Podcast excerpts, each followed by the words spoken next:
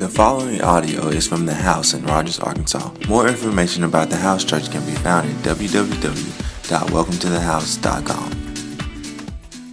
Second Chronicles 16:9 says, "For the eyes of the Lord run to and fro throughout the whole earth to show himself strong on behalf of those whose hearts are loyal to him."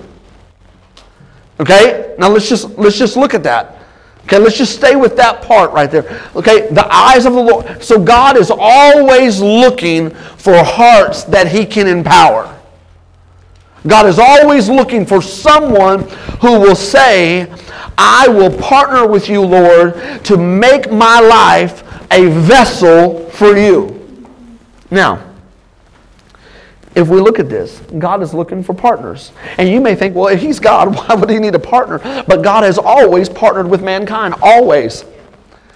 If he didn't need mankind, why would he have made Adam and Eve? I mean, let's just think about this logically. Why would he have made Adam and Eve? Well, he made Adam and Eve to worship him. Why did he want Adam and Eve to worship him when the angels are on point and their jam is, "Holy, holy, holy are you, God"?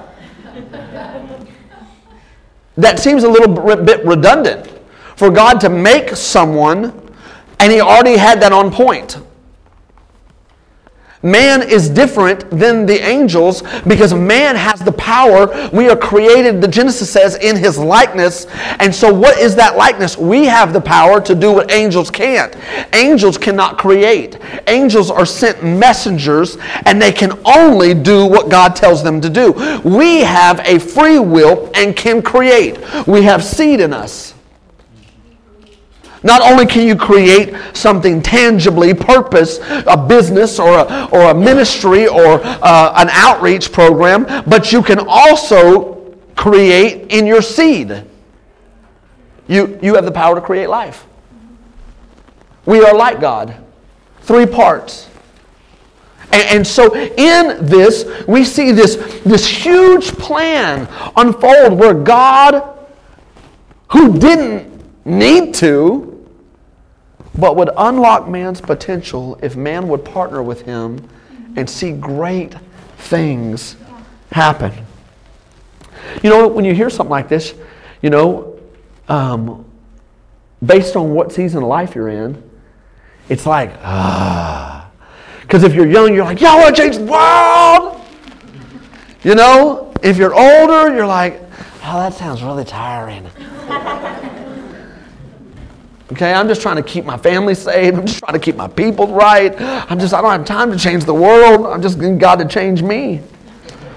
And you know what? Here's the thing, is this seems to be a big question in our country, and especially with millennials, because everybody wants to do something great, awesome, epic, incredible. But the reality of it is, and I'm going to say this, and once I say this, you're going to have to process it a second. But the bottom line is that we're all ordinary. And I know some of you strong-willed, never-failed people, you're like, "You may be, but I'm not ordinary." But if you think about life, it's just an ordinary life, and God used ordinary people, and once his Holy Spirit hit them, they had supernatural results. And so many times we think that, I've got to sell everything, and I've got to move to this remote part of the country, and I've got to enter the sphere, and I've got to do this, or I've got to do homeless shelters for orphans. I've got to do something really, really big for God to be pleased with my life. And we don't know really how to deal with, how do I take my ordinary life and do what God's called me to do? In every day where I'm at, how do I do that? And I guess that's what my concept, my topic that I want to talk about today is, we've got to make ordinary work. Yeah. We've got to make ordinary work. And I don't know about you, but I have to make a confession. I don't know if you have a jam that you have like a go-to jam, you know, maybe back from your, you know, younger years. I've got a go-to jam, and I am a serial Eye of the Tiger listener. I'm going to confess that to you. I'm a serial Eye of the Tiger listener. Maybe call it Living Through the 80s, call it Living Rocky. I don't know, but Eye of the Tiger is on my playlist. It's my jam. You know, I mean, there are times when I will put that on and I hit the open road. I'm going to work out. I'm doing, I'm saying, I'm hanging out with my kids, and we're just it calls for it. It's like, this is not Eye of the Tiger moment. And some of you are like, oh, well, I only listen to worship. I got worship on my playlist. I love it. I go there. I shout to the Lord. But I don't know about you, but there's some movies, and it's like, I don't know if you ever watch YouTube, but there's like these inspirational videos, and the guy is talking or working out, but the music behind it is so epic. It's like you're getting jazzed, and you're like not doing anything. You're not doing any cardio. You're not even thinking about doing any athletics. But you're watching this, and you're like, oh, I don't know, dude. I don't know if you get that way. I get that way. I took my son and a couple of the cousins a couple months ago to a Razorback game. Okay, so we went to the Razorback basketball game, and I don't know about you, but I just got done coaching fifth grade basketball, okay? And I know where I went wrong. I should have had music playing in the background because it would have been more epic. But it's like you go to the Hogs game and the lights and the video and the music, and all of a sudden they're doing layups, but you're like, this is the coolest thing ever. They're playing in the pregame, and you're just like, it's basketball. It's just basketball. It's you put a ball in a hoop. Like most of the team is like 6 foot something. Like when they extend, they have to jump like that much. But the music. And you know what? I was thinking that if I were to turn off the music on these inspirational videos, I wonder how inspirational that'd be. Like when I do my slow-mo theme walk jam, you know what I'm saying? When you're feeling it. I got these Bluetooth earphones now, and so my phone can be in my pocket, and I'm walking. I kind of got my slow-mo walk right now. But I realize that no one else is listening to what I'm listening to. So when they look at me, they just see a guy walking slower.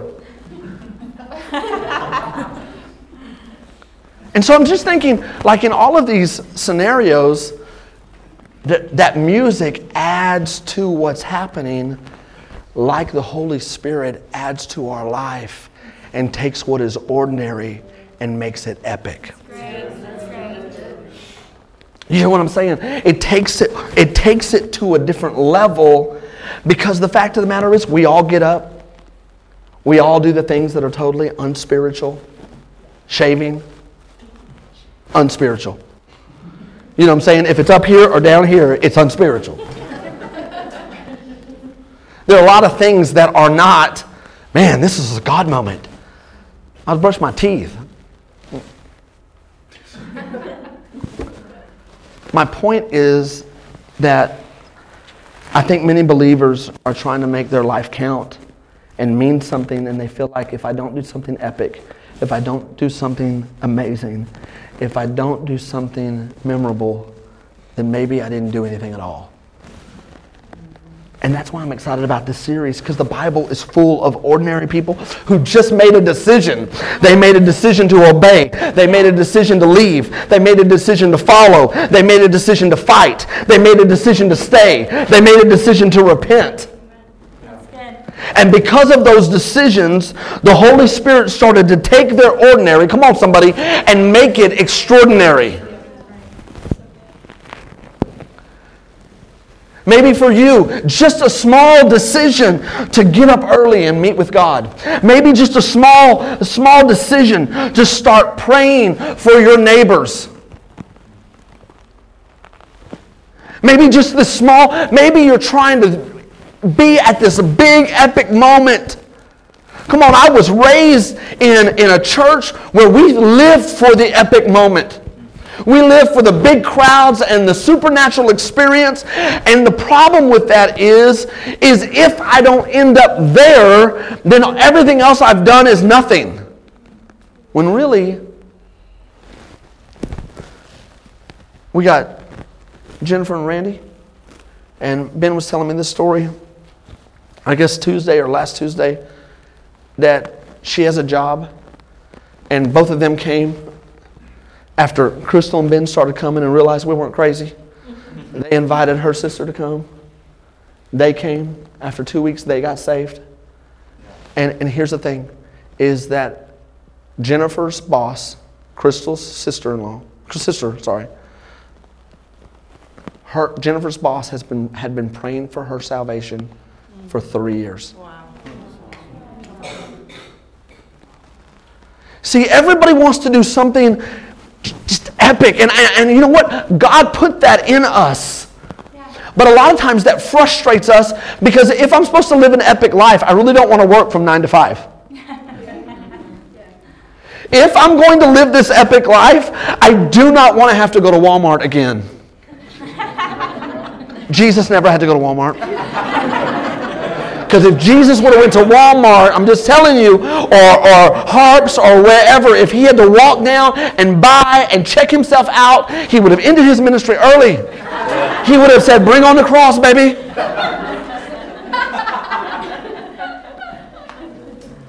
So, how do we live where we're at and make where we're at great? Listen, inviting somebody to church could change not only their life, not only their family's life, but not only their kids. But what if their kids grow up and become people of the house, and then they're shipped off, and in 15 years they go launch another campus? Yeah. See, so many times we want to see this epic thing, but it's living ordinary decisions every day, and those decisions move us into a place where something extraordinary can happen. We got to make ordinary work. We got to make ordinary work. I want to look at this scripture verse. 1 Samuel 16, verse 6. 1 Samuel 16, verse 6. And before we get into actually reading the text, I want to give you a little update and get you up to speed on it. In 1 Samuel 16, 6, we are coming into a story where there is a major shift happening. Israel wants to move from theocracy to monarchy. And this is a major move, because at this point, God has been the one to lead his people through prophets or through judges. God has been the one to move. But the nation of Israel wanted to be like the other nations. And so God allowed them to pick a man to lead over them. In picking this man, they picked Saul. Now, let me just tell you, Saul was impressive. Many places in the Bible, it talks about him being taller and stronger, and we know that he was impressive, strong, and he was skilled in battle.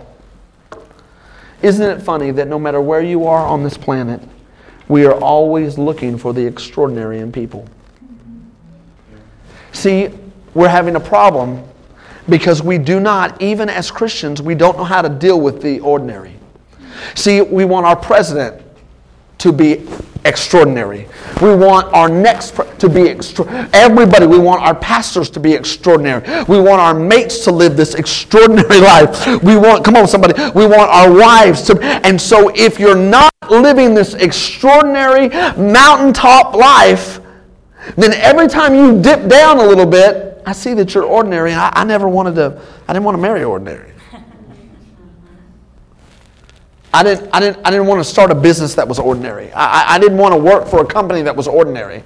But the problem is, the only thing that makes it next level is the touch of God. Yeah, that's right.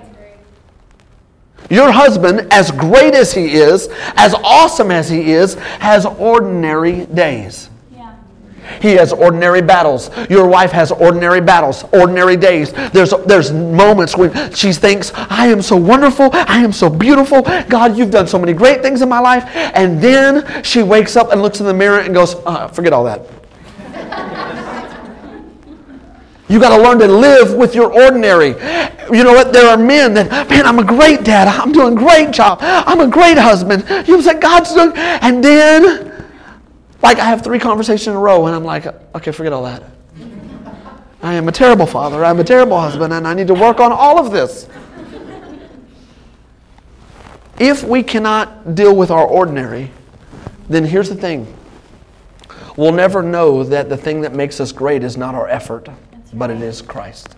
It is the Holy Spirit. Because if you can just be better, okay, everybody come to church and be better, all right, and get these lists and put all these sticky notes on your car, put all these sticky notes in your house and just live better. Everybody live better. Thank you for coming to church. Thank you for living better. I've tried, as anybody, I don't know about you, but I've tried to live better. Yeah. And dadgum. Yeah. That's right. There are days that I just don't live better. Yeah. But those days, guess what? They cause you to realize that, you know what? Hey, it's the touch of God that makes this thing work. That's right. And that's why I need Him in my life. Yes. See, here's the deal. We're always looking for someone extraordinary, impressive, and skilled. But the one thing I can tell you is impressive doesn't always mean that you leave a legacy. That's true. Listen, don't ever be dazzled by what's impressive, because it's always what's underneath that counts. There will always be impressive women, impressive men, impressive business opportunities. But you better be careful. When it all looks one way, you better be careful. Because I'm just telling you this. The real issue is that Saul is an ordinary man who was gifted and had talents. And the only thing that took him to the next level was when he was anointed by Samuel. And even if you go back and read 2 or 3 chapters back, he gets anointed and he starts to prophesy. And people are like, when did Saul become a prophet? Like, could he do that before? Well, who's his dad? Like what we see is, it is the Spirit of God that changes everything. And so as we look at this, I want to look at this. So it was when they came that he looked at Eliab and said, surely the Lord's anointed is before him. So Saul has fallen. He messed up. He got prideful. He forgot that he was ordinary, working with a supernatural God. He forgot that, and he thought, I can make some of these decisions myself. 3 strikes and you're out. And that's what happened. And so Samuel is told by God, go pick and anoint another king. And that's what's happening. Okay? And look at this. But the Lord said to Samuel, do not look at his appearance or his physical stature, because I have refused him. Look at this. For the Lord does not see as man sees. The Lord does not see. I could stay all day on that. Come on. What God sees may not be what you see. What you see about your marriage, what you see about your finances, what you see about your family, what you see about your future, what you see about your kids. Come on, we got to take it up a level, because what we see is, I just see what I can see. Yeah, but God sees something different. God sees something different. For man looks at the outward appearance. Come on, we look at the hair. We look at the makeup. We look at the facade. We look at the iron shirt. We look at kind of what shoes you're rocking. We look at, are you pleated? Are you we look at the outward. But the Lord looks at the heart. The Lord looks at the heart. Let's go through. So Jesse called Abinadab and made him pass before Samuel. And he said, neither has the Lord chosen this one. Then he called to Shammah and passed by. And he said, neither has the Lord chosen this one. And then Jesse made 7 of his sons pass before Samuel. And Samuel said to Jesse, the Lord has not chosen any of these. And Samuel said to Jesse, are all the young men here? And then he said, there remains yet the one youngest, and there he is keeping the sheep. And Samuel said to Jesse, send and bring him, for we will not sit down. I love that. I love that. We will not sit down. We will not sit down until it comes. So he sent and brought him. Look at this. And now he was ruddy, means he had red hair. bright eyes, good looking. Okay, you know what that omits, right? It doesn't say anything about talent. It doesn't say anything about killing. It doesn't say he is a mercenary. He is all of the expendables in one. He is, you know what I'm saying? This dude is Jet Li. Now, you're picking the next king, and your qualifications, the way you describe him is, he has red hair, bright eyes, and it looks good. Okay, we're going into battle. People are going to die. I don't care if he's cross-eyed and bow-legged. Can the brother fight? Can you know what I'm saying? How can he get down? Can he squabble? Does he want to be the first or does he want to be the last? I don't care about his eyes. And the Lord said, "Arise, anoint him, for this is the one." The one. I want to spend some time talking about this. So much I can talk about, but for the sake of time, we could talk about the fact that maybe you're in a season of your life where you feel like no one knows what you're really doing. No one sees your efforts. No one sees that you're being faithful. God has maybe even left you. But can I tell you this? There were 7 brothers that hung out at the house, and one was in the field. And the one who was working and producing and doing what God had called them to do, guess what? We're not going to sit down until He comes. Don't think that God has missed you. Don't think that you are on the back row. Don't think that you are not in God's plans, because God can speak your name without the invitation. God can speak your name. God can drop you in. All of a sudden you thought no one was talking about you. And here's David hanging out with the sheep, playing his harp, and all of a sudden he is being entertained by the prophet of God. Yeah. And the youngest, who serves the family, is about to get an upgrade. There are 4 keys that I want to talk about that will help us make ordinary work in order to be the one that God has called us to be. The first is this: work every day on your heart.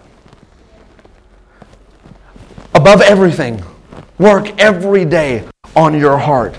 Every day we work on our career, our hobby, our home. And those are all great. But there are so many issues that spring up in our heart. And having a clean heart is the catalyst to be the one. How do you have a clean heart? How do you have a right heart? Well, I got a few focus points on this that I want to dial down. And I think that it comes down to 3 things on really being able to work on your heart every day. The first is this: you got to know that God is good. In Psalms 145 verse 9 it says, "The Lord is good to all, and His mercy is over all that has been made." You've got your starting point has to be that God is good, not that God is bad. Your start has to be that God is well, and so a lot of people who have not grown up in church are like, okay, hold on. If God is good, then why do bad things happen? I want to talk about that. It wasn't too long ago, years and years ago, that we were having in Hot Springs, there was something called Magic Springs, and it's just a roller coaster place, fun for kids. And they were doing a Christian event weekend. And there were a family in a minivan that was leaving from there. There was a Christian weekend that got hit. Kids died. It was a big news everywhere. You know, how do you look at that and go, okay, if you're good, then why do bad things happen? And a lot of people, because they heard that God would answer their prayer or something, and so they had a prayer or they prayed this thing, and it didn't happen exactly the way they thought. In fact, it got worse. How do I deal with that? I mean, you're talking about God is good, but I've had a lot of bad things happen in my life. And here's what I can tell you, is that God gives each one of us a free will to make the choices and the decisions in our life. And God does not circumvent free will. He has the power to, but He doesn't. He lets us all make the choice. And yes, because of the absence of biblical teaching, strong churches, there are things that we don't know anymore. We don't know that God is sovereign and good, and we don't know that even the basic small things, we don't know how to treat our brother. We don't know how to respond to people. And the farther we get away from biblical understanding, the more animalistic we become.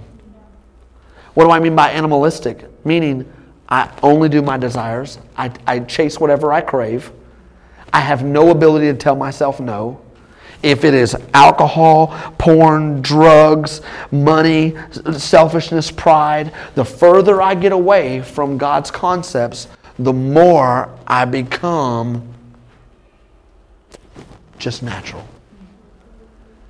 And if we're going to live in a world where natural people roll, listen, there were countless times when God was wooing you and God was wanting to do something in your life, but the Bible says that sin is pleasurable for a season. God will give you some time. And He withholds His hand of judgment on you, hoping that you would return. Listen, sometimes God gets a bad rap. And we're thinking that if God was good, that there would be no suffering. But who invited suffering? Man. We chose. We don't want to do it the judge's way. We don't want to be led by God. We want to be led by a man. Well, if you're led by a man, you have man issues. Yeah. That's good. That's good.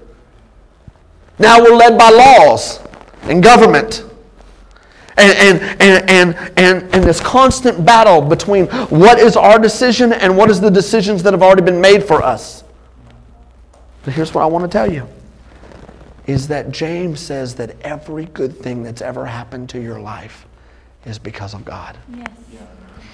The Bible talks about that every tear that you've cried, that God has kept that. God hates your suffering. He hates when one of our kids are hurt. But come on, that's like saying as a physical parent, if I was a good parent, my kids would never be hurt. What? They go roller skating. Well, I'm supposed to wrap them in bubble wrap? That's being a good parent? There are some natural things that happen in life, but God is the restorer of everything broken. Yes. See, listen, the devil comes to steal, kill, and destroy. And so many times we want to focus on what God hasn't done, but we don't focus on the fact that there is an enemy that wants to destroy our life and our family. Yeah. God is good. God is good. And under the, you know, when God is good, you got to trust Him. You got to trust that He is good, even when you don't see Him working. You have to trust and believe that He's doing something. Philippians 4:6 says, "Be anxious for nothing, but in everything by prayer and supplication and thanksgiving, let your requests be made known to God." Yeah. We're talking about working on our heart. Thanking God is good, trusting Him. And the third thing about your heart is this. We've got to continually remove compromise. You've got to make up your mind. I'm not going back to some of this. I'm not going back to my old ways. I'm not going back to my old thoughts. I'm not going back to my old actions. Yes, there are times when you're tempted. Yes, there are times when, you know what, you want to think this way. Maybe you want to think like a victim. Maybe you want to think like nobody's there for you. Maybe you want to think these thoughts, but you know where those thoughts take you, and I'm not going back there. Yeah. I'm removing compromise from my life. The second thing is this. We're talking about four keys that'll help us make ordinary. Four keys that will help us make, what am I talking about here? Four keys that will make ordinary work. The second is this. We've got to let the Holy Spirit make the difference. We've got to let the Holy Spirit make the difference. Listen, I don't have time to dive into all this, but soon we're going to be talking about the Holy Spirit here at church. But I want to let you know that the real difference maker in our lives is the Holy Spirit, and He takes what's ordinary and makes it epic. He is the music in the background. He is the one that enables us to be the one. Acts chapter 1 verse 8 says, "But you shall receive power when the Holy Spirit has come upon you, and you shall be witnesses to me